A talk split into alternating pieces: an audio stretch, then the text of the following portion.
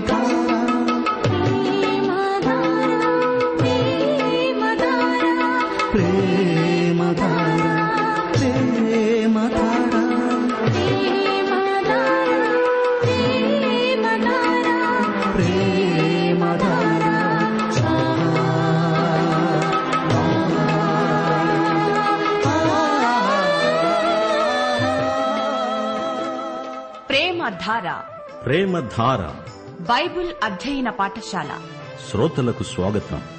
తెలుగు ప్రజలకు పరలోక వరంగా దేవుడు ప్రసాదించిన అపూర్వ కానుక ప్రేమధార. సమస్యలతో సతమతమవుతున్న వారికి సమాధానం.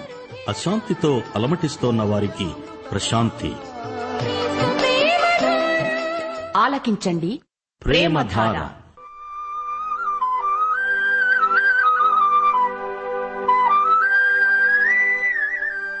దేవుని ప్రజలైన ఆనాటి ఇస్రాయేలీల పాప ఫలితం. దేవాలయం నుండి దేవుని మహిమ వెడలిపోవటం. అయితే భయము కలిగి పాపము విడిచి వారు దేవుని వైపు తిరిగి నెడల షకీనా మహిమను తిరిగి ఇస్తాననటం ఎహెస్కేలు గ్రంథ సారాంశానికే తలమానికం.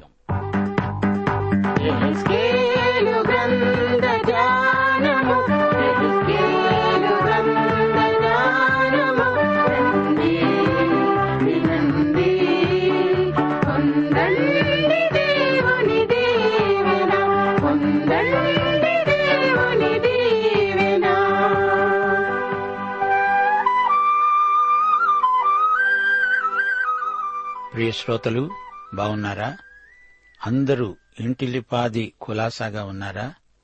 ప్రతిరోజు రేడియో పాఠం క్రమంగా వింటున్నారు గదూ. భౌతికంగా బాధను మర్చిపోవడానికి ఏదో వ్యాసంగం కల్పించుకొని ఆ వ్యాపకంలో ఉండిపోతారు సాధారణంగా. అయితే అంతర్గతమైన బాధ మర్చిపోవడం కష్టం. మానసిక క్షోభ చేదు నీరసించిన మనసు మనిషిని ఎంతో కృంగదీస్తాయి. అంతర్గతమైన బాధలను నివారణ చేయగలవాడు యేసుక్రీస్తే. ఒకటి పేతురు ఐదో అధ్యాయం ఏడో వచనంతో మిమ్మలనందరినీ నేటి పాఠానికి ఆహ్వానిస్తున్నాము. ఆయన అనగా యేసుక్రీస్తు మిమ్మను గూర్చి చింతిస్తున్నాడు. గనుక మీ చింత యావత్తు ఆయన మీద వేయండి. సరే రండి రేడియోకు దగ్గరగా వచ్చి కూర్చోండి తలలు వంచండి ప్రార్థన చేసుకుందాము. కృపాసత్య సంపూర్ణుడా మా పరమతండ్రి నీకు మా హృదయపూర్వకమైన కృతజ్ఞతాస్థుతులు నీ కృపాసనమును సమీపించిన మమ్ములను ఆశీర్వదించండి మమ్ములను బలపరచండి మా శ్రోతల కుటుంబాలను వారి పిల్లలను కనికరించండి వారిని ఆశీర్వదించండి. మా దేశం కోసం దేశ ప్రజల కోసం అధికారుల కోసం ప్రార్థిస్తున్నాము న్యాయాధిపతుల కోసం ప్రార్థిస్తున్నాము. సంఘమందు ఉజ్జీవం రావాలని మా ప్రార్థన. రోగులను ముట్టి వారి శరీరాత్మలకు స్వస్థత ప్రసాదించండి. సంఘారాధనల్లో ఉజ్జీవం రావాలని ప్రార్థిస్తున్నాము. విశ్వాసులు సత్క్రియలయందు ఆసక్తి గలవారై ఆత్మల సంపాదన యందు అభివృద్ధి చెందినట్లు వారిని దీవించండి. నేటి వాక్య అధ్యయనమందు మాకు మరిన్ని నూతన అనుభవాలు అనుగ్రహించుమని మహిమ పొందుమని యేసుక్రీస్తు వారి దివ్యనామమున ప్రార్థిస్తున్నాము తండ్రి. ఆమెన్. ప్రియ శ్రోతలారా ఈ రోజున మన పాఠం ఎహెచ్కేల్ గ్రంథం ముప్పై ఒకటో అధ్యాయంతో ప్రారంభమవుతోంది. శ్రద్ధగా వినండి. ఈ అధ్యాయంలో ఫరోను గురించిన ప్రవచనాలున్నాయి. ఫరో వైభవం వర్ణించబడింది. అతని పతనం ప్రవచించబడింది. విలాపవాక్యాలు ముప్పై రెండో అధ్యాయంలో పలుకబడ్డాయి. ఇరవై తొమ్మిదో అధ్యాయం నుండి ముప్పై రెండో అధ్యాయం వరకు ఈజిప్టును గురించి ఫరోను గురించి ఎన్నో ప్రవచనాలు దేవుడు తన ప్రవక్త ద్వారా పలికించాడు. యషయా ఇర్మియా ప్రవక్తలు కూడా ఈజిప్టును గురించి ప్రవచించారు. ఇస్రాయేలు జాతి చరిత్రలో ఈజిప్టు ప్రముఖ స్థానం వహించింది. నాడు నేడు ఈజిప్టు ఇస్రాయేలుకు శరీరంలో ముల్లులాగా ఉంది. ఇస్రాయేలు తన దేవునికి దూరమైనప్పుడల్లా ఈజిప్టు దగ్గర అవుతూ వచ్చింది. ఈజిప్టు గడ్డి మీద కుక్కలాగా తాను గడ్డిమేయదు ఎద్దును మెయ్యనీయదు ముప్పై ఒకటో అధ్యాయంలో ఫరో పతనం ఉపమాన రీతిగా ఈ ప్రవచనాలు పలుకబడ్డాయి. ఫరో అతని రాజ్య పౌరులు ఏమి కానై ఉన్నారో ఈ ప్రవచనాలు మనకు కన్నులకు కట్టినట్లు చూపుతాయి. ఒకటి నుండి తొమ్మిదో వచనం వరకు ఫరో వైభవం పది నుండి పద్నాలుగో వచనం వరకు ఈజిప్టు పతనం చెట్టు ఉపమానం ద్వారా ప్రవచింపబడిన సత్యాలు. పదిహేను నుండి పద్దెనిమిదో వచనం వరకు చెట్టు పడిపోయిందనే విలాపం. దీని ద్వారా ప్రపంచ రాజ్యాలలో సంక్షోభం. ఎహెజ్కేలు గ్రంథంలో అడుగడుగునా దేవుని మహిమను మనం చూస్తాము. మన దేవుడు మహాపరిశుద్ధుడని పాపాన్ని శిక్షించకుండా విడవడని ఈ గ్రంథంలో నేర్చుకుంటాము. దేవుడు కనికరము గలవాడు మానవతను ఆయన ఎంతో ప్రేమిస్తాడు. మానవ కుటుంబాన్ని ఆయన ఉద్ధరించగోరుతున్నాడు.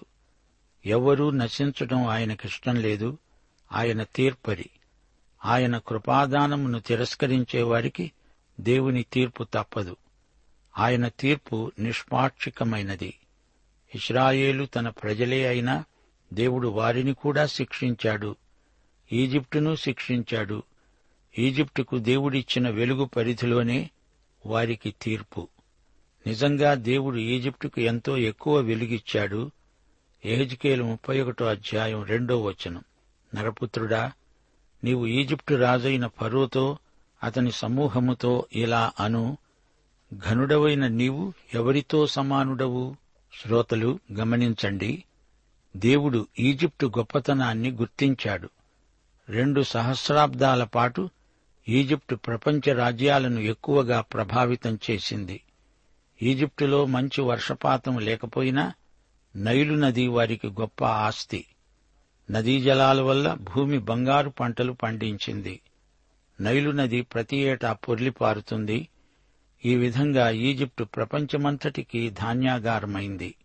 మూడో వచనం అషూరియులు లెబానోను దేవదారు వృక్షమైనట్లున్నారు. దాని కొమ్మలు శృంగారములు దాని గుబురు విశాలము. దాని కొన బహు ఎత్తైనందున మేఘములకు అంటింది. ఉత్తరాన అషూరు గొప్ప రాజ్యం అది దేవదారు వృక్షం లాంటిది. అడవిలో అనేక చెట్లుంటాయి. ఒక్క చెట్టే ఉంటే దాన్ని అరణ్యం అనరు. అషూరు చెట్లన్నిటిలో మరీ మహావృక్షమైంది. అయితే ఆ చెట్టు పడిపోయింది. అది దేవుని తీర్పు. ఈ సంగతి ఫరో విన్నాడు. ఫరో కూడా పెద్ద చెట్టే. ఈజిప్టు పెద్ద దేశం పెద్ద రాజ్యం. దేవుడు ఈ చెట్టుకు కూడా తీర్పు తీర్చాడు. ఇరవై తొమ్మిదో అధ్యాయంలో విన్నారు గదా ఈజిప్టు అన్ని దేశాలలో హీనంగా దిగజారింది. రెండు వేల సంవత్సరాలు ఈజిప్టు దీనావస్థలో ఉంది. తిరిగి అది మళ్ళీ తలెత్తుకోలేకపోయింది. అది మళ్ళీ ప్రపంచ రాజ్యం కాలేకపోయింది. పదో వచనం ప్రభు అయిన యహోవా ఈ మాట సెలవిస్తున్నాడు నీవు అతిశయపడ్డావు తన కొన మేఘములకు అంటజేసి తన ఎత్తును బట్టి అతడు గర్వించాడు. ఫరో గర్వమే అతని పతనానికి కారణం. అతడు గర్వాంధుడయ్యాడు. మానవ హృదయం గర్వం చేత దేవునికి దూరమవుతుంది కాబట్టి అతని దుష్టత్వమును బట్టి అతణ్ణి తరిమివేసి జనములలో బలముగల జనమునకు నేనతణ్ణి అప్పగిస్తాను. ఆ జనము అతనికి తగిన పని చేస్తుంది. ఈ వ్యక్తి ఎవరు? నెబుకద్నెజరు బబులోను రాజు. బలమైన రాజు బబులోను రాజు. అతని జనమే బలమైన జనం. దానియేలు గ్రంథంలో ఈ సంగతి మనం తేటగా చూడగలం. దానియేలు నెబుకద్నెజరు కలభావం వివరిస్తూ అన్నాడు రాజా నీవే ఈ విగ్రహం బంగారు తల. దేవుడు ఫరోను కూడా నెబుకద్నెజరుకు అప్పగించాడు. ఫరోకు తగిన శాస్తి జరిగింది. పన్నెండో వచనం. జనములలో క్రూరులైన పరదేశులు అతణ్ణి నరికి పారేశారు. కొండలలో లోయలన్నిటిలో అతని కొమ్మలు పడ్డాయి. భూమియందున్న వాగులలో అతని శాఖలు విరిగిపడ్డాయి. భూజనులందరూ అతని నీడను విడిచి అతణ్ణి పడి ఉండనిచ్చారు. ఈజిప్టు పరాజయం పొందింది. ఈ సంఘటన లోకమంతటిని విభ్రాంతి పరిచింది.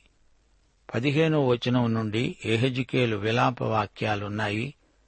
ప్రభువైన యహోవా సెలవిచ్చినది ఏమనగా అతడు పాతాళములోనికి పోయిన దినమున నేను అంగలార్పు కలుగ చేశాను. అగాధ జలములు అతణ్ణి కప్పేటట్లు చేశాను. అనేక జలములను ఆపి అతన్ని బట్టి నేను వాటి ప్రవాహములను బంధించాను. అతని కొరకు నేను లెబానోను పర్వతమును గాఢాంధకారము క్రమ చేశాను ఫలవృక్షములన్నీ అతన్ని గూర్చి వ్యాకులపడ్డాయి. పాతాళములోనికి నేనతణ్ణి దింపగా గోతిలోకి పోయే వారి వద్దకు అతణ్ణి పడవేయగా అతని పాటు ధ్వని చేత జనములను వణక చేశాను. శ్రోతలు పాతాళము ప్రస్తావన ఇక్కడ ఉంది. పాతాళమంటే షయోల్. ఫరో పరాజయం పొందుతాడు చంపబడతాడు. షయోల్ అంటే మృతుల స్థలం. సమాధి అనే సాధారణ అర్థం కూడా దీనికుంది. షయోల్ అంటే అదృశ్యలోకం. మృతులు ఉండే ప్రదేశం. మృత శరీరాన్ని పాతిపెట్టిన స్థలాన్ని షయోల్ అంటారు. ఈ విధంగా షయోల్ అనే పదానికి నానార్థాలున్నాయి. ప్రసంగి గ్రంథం పన్నెండో అధ్యాయం ఏడో వచనంలో సొలమోన్ అన్నాడు మన్నైనది వెనుకటి వలనే మరల భూమికి చేరుతుంది. ఆత్మ దానిని దయచేసిన దేవుని వద్దకు మరలపోతుంది. మానవ శరీరమంతా మట్టే. కీర్తన నూట మూడు వచనం పద్నాలుగు. మనము నిర్మింపబడిన రీతి ఆయనకు తెలిసే ఉన్నది. మనము మంటివారమని ఆయన జ్ఞాపకం చేసుకుంటున్నాడు. మనిషి చనిపోతే అతని భౌతిక శరీరం నిద్రిస్తుంది. ఆత్మ దేవుని వద్దకు వెళ్ళిపోతుంది ఆత్మకు నిద్ర ఉండదు. ఒకటి తెస్సలోని పత్రిక నాలుగో అధ్యాయం పదమూడో వచనం. సహోదరులారా నిరీక్షణ లేని ఇతరుల వలె మీరు దుఃఖపడకుండు నిమిత్తము నిద్రిస్తున్న వారిని గూర్చి మీకు తెలియకుండుట మాకిష్టం లేదు. గమనించండి నిద్రించటం శరీరానికే. ఆత్మలు ఎక్కడికి వెడతాయి? అవి అదృశ్య లోకానికి షయోలుకు వెడతాయి. లూకాసు వార్త పదహారో అధ్యాయం పంతొమ్మిది నుండి ముప్పై ఒకటో వచనం వరకు ధనవంతుడు లాజరు కథ మీరు విని ఉంటారు. ఇద్దరు వ్యక్తులు చనిపోయారు. ఇక్కడ షయోల్ రెండు భాగాలుగా విభజింపబడింది. ఒకటి యాతనా స్థలం ధనవంతుడు అక్కడికి వెళ్ళాడు. మరో స్థల విభాగం అబ్రహాము వక్షం అక్కడికి చనిపోయిన లాజరు వెళ్ళాడు. ఈ యాతనా స్థలం నరకం అగ్ని సరస్సు అనుకోకండి. షయోల్ అనేది మృతుల తాత్కాలిక స్థలం. యేసు ప్రభు ఆరోహణమైనప్పుడు అబ్రహాము వక్షస్థలం అనే పరదైసు విభాగాన్ని యేసు ప్రభు ఖాళీ చేయించి చెరను చెరగా పట్టి పరలోకానికి తీసుకువెళ్ళాడు ఎఫెసి పత్రిక నాలుగో అధ్యాయం ఎనిమిది నుండి పదో వచనం వరకు ఆయన ఆరోహణమైనప్పుడు చెరను చెరగా పట్టుకుని పోయి మనుష్యులకు ఈవులను అనుగ్రహించాడని చెప్పబడింది. ఆరోహణమయ్యాడు అంటే భూమి యొక్క కింది భాగమునకు దిగాడని అర్థమిస్తున్నది కదా. దిగినవాడు తానే సమస్తమును నింపునట్లు ఆకాశమండలములన్నిటికంటే మరీ పైకి ఆరోహణమైన వాడై ఉన్నాడు. దేవునికి స్తోత్రం యాతనా స్థలం ఖాళీ కాలేదు అది ఇంకా ఉంది. అక్కడ ఉన్నవారు ఒకానొక రోజు ధవళ సింహాసనపు తీర్పుకు నిలవాలి. అంతవరకు వారు ఈ యాతనా స్థలంలోనే ఉంటారు. ప్రకటన గ్రంథం ఇరవయో అధ్యాయం పదకొండు నుండి పదిహేనో వచనం వరకు. అది ధవళమైన మహాసింహాసనం. కొద్దివారు గొప్పవారు మృతులైన వారంతా ఆ సింహాసనము ఎదుట నిలువబడి ఉన్నారు. మృతులు తీర్పు పొందారు. ప్రతివాడు తన క్రియల చొప్పున తీర్పు పొందాడు. మరణము మృతుల లోకము అగ్నిగుండములో పడవేయబడ్డాయి. ఈ అగ్నిగుండమే రెండో మరణం. ఎవని పేరైనా జీవగ్రంథమందు వ్రాయబడినట్లు కనబడని ఎడల వాడు అగ్నిగుండములో పడవేయబడ్డాడు. ఎహెజ్కేలు అంటున్నాడు ఫరో షియోలుకు వెళ్ళిపోయాడు ఫరో శరీరాన్ని గురించిన మాట కాదిది. శరీరాలను సమాధిలో పెడతారు కాని శరీరి యొక్క ఆత్మ షియోలుకు వెడుతుంది. ఆత్మకు నిద్ర లేదు చావు లేదు. ఫరో చనిపోగా లోకమంతా సంతాపం చెందింది. లెబానాను ఫెనీకేలో ఉంది. లెబానోన్లో సంతాపం. లోకంలోని జాతులన్నీ ఈజిప్టు పతనానికి ఫరో మృతికి సంతాపం వెలిబుచ్చాయి. అందరూ ఈజిప్టు ఐశ్వర్యం మీద ఆధారపడి ఉన్నారు. మిత్రరాజ్యాలకు అండదండగా నిలిచిన ఈజిప్టు ఒక్క పెట్టున కుప్పకూలిపోయింది. పదహారో వచనం అతని పాటు ధ్వనిచేత జనములను వణకజేశాను నీరు పీల్చే లెబానోను శ్రేష్ఠ వృక్షములన్నీ ఏదెను వృక్షములన్నీ పాతాళములో తమను తాము ఓదార్చుకున్నాయి. వృక్షము అంటే ఫరో. ఆ చెట్టు నరికివేయబడింది షీయోలకు పోయింది. కాబట్టి ఘనముగాను గొప్పగాను ఉన్న నీవు ఏదెను వనములోని వృక్షములలో దేనికి సమ్ముడవు? నీవు పాతాళములోనికి త్రోయబడి ఘనులై అక్కడికి దిగిపోయిన రాజుల వద్ద ఉంటావు. ఖడ్గము చేత హతులైన వారి వద్ద సున్నతి నొందని వారి వద్ద నీవు పడి ఉన్నావు. ఫరోకు అతని సమూహమునకు ఈలాగు సంభవిస్తుంది. ఇదే ప్రభువైన యహోవా వాక్కు. శ్రోతలు గమనించండి ఫరో షియోలుకు వెళ్ళినప్పుడు మృతులైన ఇతర రాజులు అక్కడ అతనికి కనిపించారు. సోదరీ సోదరులారా వినండి. మరణానికి పక్షపాతం లేదు. మరణం అందరినీ సహపంక్తిలో పడుకోబెడుతుంది.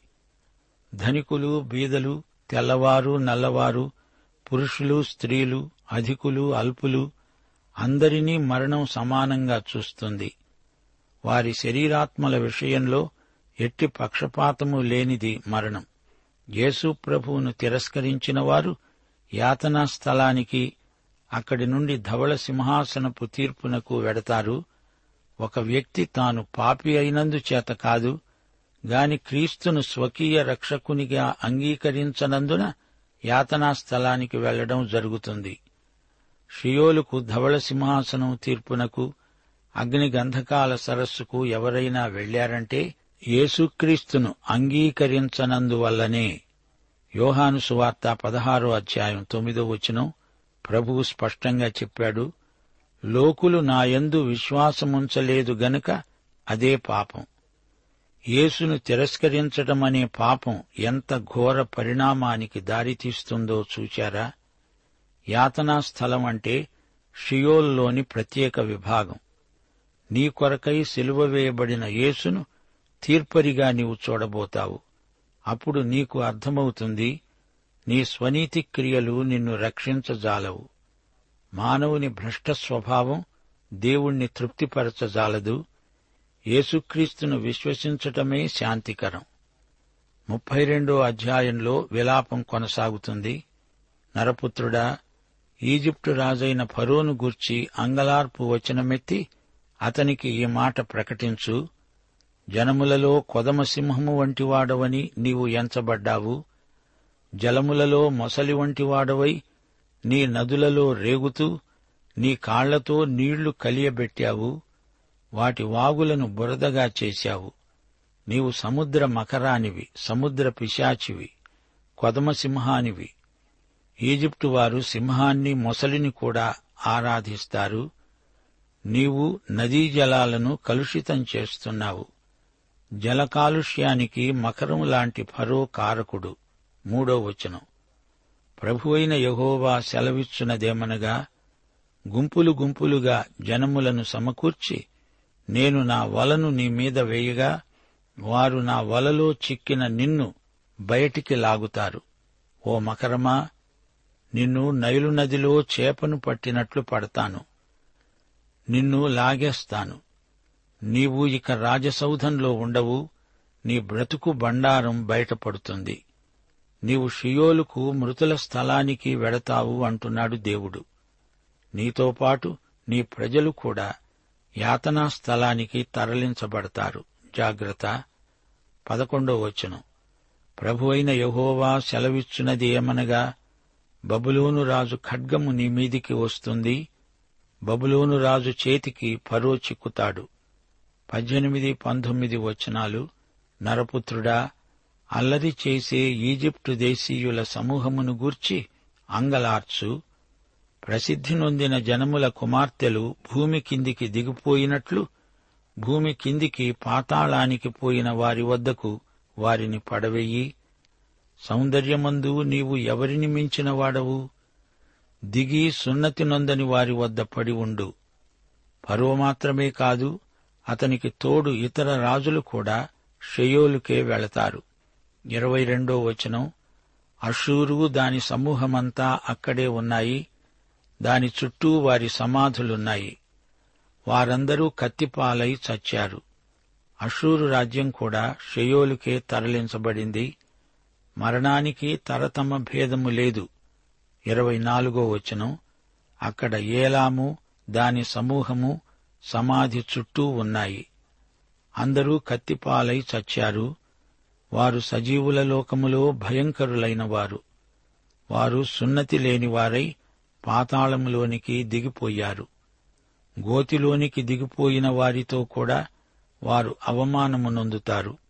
ఏలాము దాని సమూహము అందరికీ షయోలు యాతనా స్థలం ధవళ సింహాసనం తప్పవు. అయితే శిలువ మీది దొంగతో ప్రభు అన్నాడు నీవు నేడే నాతో పరదైసులో ఉంటావు. పరదైసు అబ్రహాము వక్షస్థలాన ఆనుకొని ఉండే స్థలం. రక్షించబడిన వారికి కేటాయించబడింది. దేవునికి స్తోత్రం. ఫరో షయోలులో ఇంకా తన నేస్తాలను కలుసుకుంటాడు ఇరవై ఆరో వచనం. అక్కడ మేషకు తుబాలు దాని సమూహము ఉన్నాయి. వారి సమాధులు దాని చుట్టూరా ఉన్నాయి. వారందరూ సున్నతి లేనివారు సజీవుల లోకములో వారు భయంకరులయ్యారు. గనుక వారు కత్తిపాలయ్యారు. ఆయుధములను చేతపట్టుకొని పాతాళములోనికి దిగిపోయారు. యదోము కూడా అక్కడే ఉన్నాడు. ఇరవై తొమ్మిదో వచనం. అక్కడ యదోము దాని రాజులు దాని అధిపతులందరూ ఉన్నారు. వారు పరాక్రమవంతులైన కత్తిపాలైన వారి వద్ద ఉంచబడ్డారు. సున్నతి లేని వారి వద్ద పాతాళములోనికి దిగిపోయిన వారి వద్ద వారు పండుకున్నారు. ముప్పై రెండో వచనం. సజీవుల లోకములో అతని చేత భయం పుట్టించాను. గనుక ఫరో అతనితో కూడా ఉన్న వారందరూ కత్తిపాలైన వారి వద్ద సున్నతి లేని వారితో కూడా పండుకుంటారు. ఇదే ప్రభు అయిన యహోవా వాక్కు. ప్రియశ్రోతలు ఈ అధ్యాయంలో ఎహెజ్కేలు షియోలును కొంచెం సేపు మనకందరికీ చూపించాడు. షియోలు మృతుల స్థలం అదృశ్య లోకం. మృతుల లోకమంటే కంగారు పడనక్కర్లేదు. దీన్ని గురించిన ఊహపోహలు విస్తృతమైన తర్జన భర్జనలు అనవసరం. ప్రభువు చెప్పినంత వరకు చూపినంత వరకు చాలు. సోదరీ సోదరులారా వింటున్నారా? ఈ పాఠంలో మహావృక్షం నరికివేయబడింది. ఈ వృక్షం ఫరో. తన రాజ్యం శాశ్వతమనుకొని మిడిసిపడ్డాడు. ఒకప్పుడు అషూరు కూడా గర్వించి కుప్పకూలిపోయింది. ఫరో గర్వాన్ని దేవుడు గద్దిస్తున్నాడు.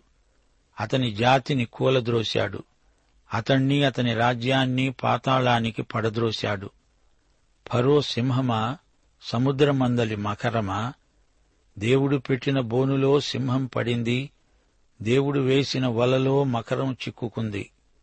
ఫరోతో పాటు ఆ రోజుల్లో దేవునికి ఎదురు తిరిగిన జాతులన్నీ షియోల్ నరకంలో పడద్రోయబడ్డాయి. దేవుని తీర్పునకు తిరుగులేదు. శ్రోతలు గమనించండి మన ప్రభువు రాజులకు రాజు.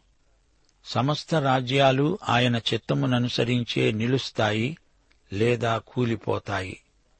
లోకంలోని జాతులన్నీ ఆయనే దేవుడని తెలుసుకోవాలని ఆయన అనేక కార్యాలు జరిగిస్తాడు.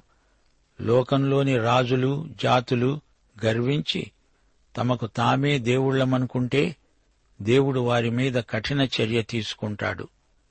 దానియేలు నాలుగో అధ్యాయంలో నెబుకద్నెజరు ఇదే పాఠం నేర్చుకున్నాడు.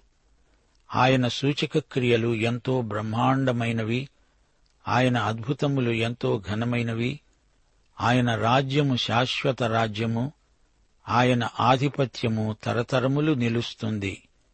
దేవుని తీర్పులు మనకు చరిత్రలో పాఠాలు నేర్పుతాయి. ఎడతెగక దేవుడు తన ప్రజల క్షేమాన్ని మనస్కరిస్తూ ఉంటాడు. లోకంలో చెడుగును దేవుడు ఒకానొక రోజున పూర్తిగా నిర్మూలం చేస్తాడు.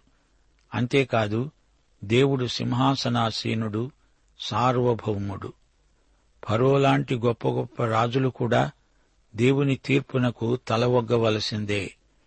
హీబ్రూ ప్రజలు మరణానంతర జీవితం ఉందని నమ్ముతారు. దేవుడు మాత్రమే జీవ పునరుత్థాన కారకుడు ఈజిప్టు ప్రజలకు అట్టి నిరీక్షణ లేదు. దేవుని నిబంధనకు వెలుపల ఎవరికీ నిరీక్షణ ఉండదు. దేవునికి ఎట్టి పక్షపాతము లేదు. ఇస్రాయేలు పాపాలకు వారికి తీర్పు తన ప్రజలైన ఇస్రాయేలును వేధించినందుకు అన్యజాతులకు తీర్పు. దేవుడే అందరికి తీర్పరి అని ఈ పాఠంలో మనం ఈ పరమ సత్యాన్ని నేర్చుకున్నాము. అయితే బబులోనును తాత్కాలికంగా దేవుడు తన సంకల్ప సిద్ధికి తన ప్రజల క్రమశిక్షణకు వాడుకున్నాడు. అంతేకాదు తన సేవకుడైన దానియేలు బబులోనులో గొప్ప అధికారి దానియేలు ద్వారా దేవుడు బబులోను జాతికి తన మహిమను కనపరచగోరాడు. పాఠం సమాప్తం. ప్రభు అయిన యేసుక్రీస్తు వారి కృప తండ్రి అయిన దేవుని ప్రేమ పరిశుద్ధాత్మ సహవాసము మనకందరికీ సదాకాలము తోడై ఉండునుగాక. ఆమెన్. సాగుమా క్రీస్తులో సాక్షిగా ఆగకని జీవిత యాత్రలో ఆగకని జీవిత యాత్రలో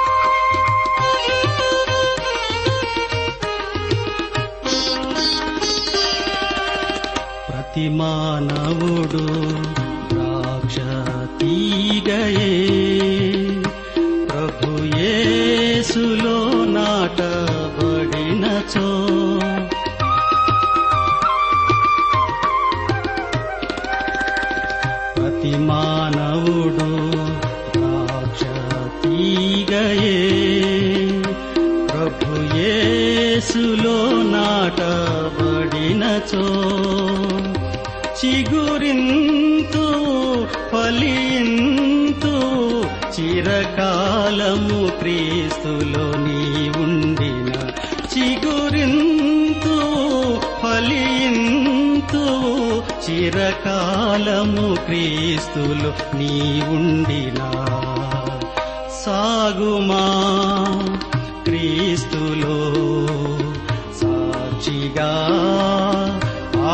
ఆగకని జీవిత యాత్రలో ఆగకని జీవిత యాత్రలో సాగుమా క్రీస్తులో సాక్షిగా. ప్రేమధార బైబిల్ అధ్యయన కార్యక్రమంలో మీరింతవరకు ఎహెస్కేల్ గ్రంథ వర్తమానాలు వింటున్నారు. ఈ గ్రంథ వర్తమానాలు మీ అనుదిన ఆత్మీయ జీవితాన్ని మరింత బలపరుస్తున్నాయని భావిస్తున్నాం. ప్రస్తుతం మీరు వింటున్న ఎహెస్కేల్ గ్రంథ వర్తమానాలపై తిరిగి వచ్చిన దేవుని గొప్ప మహిమ అనే పుస్తకాన్ని సిద్ధం చేస్తున్నాం. తిరిగి వచ్చిన దేవుని గొప్ప మహిమ అనే ఈ పుస్తకాన్ని ఉచితంగా పొందగోరేవారు ఈ రోజే మాకు వ్రాసి లేదా ఫోన్ చేసి మీ పేరు నమోదు చేయించుకోవచ్చు. మరియు మీ ప్రార్థన అవసరతలు సలహాలు సందేహాలు వెంటనే మాకు తెలియపరచగలరు.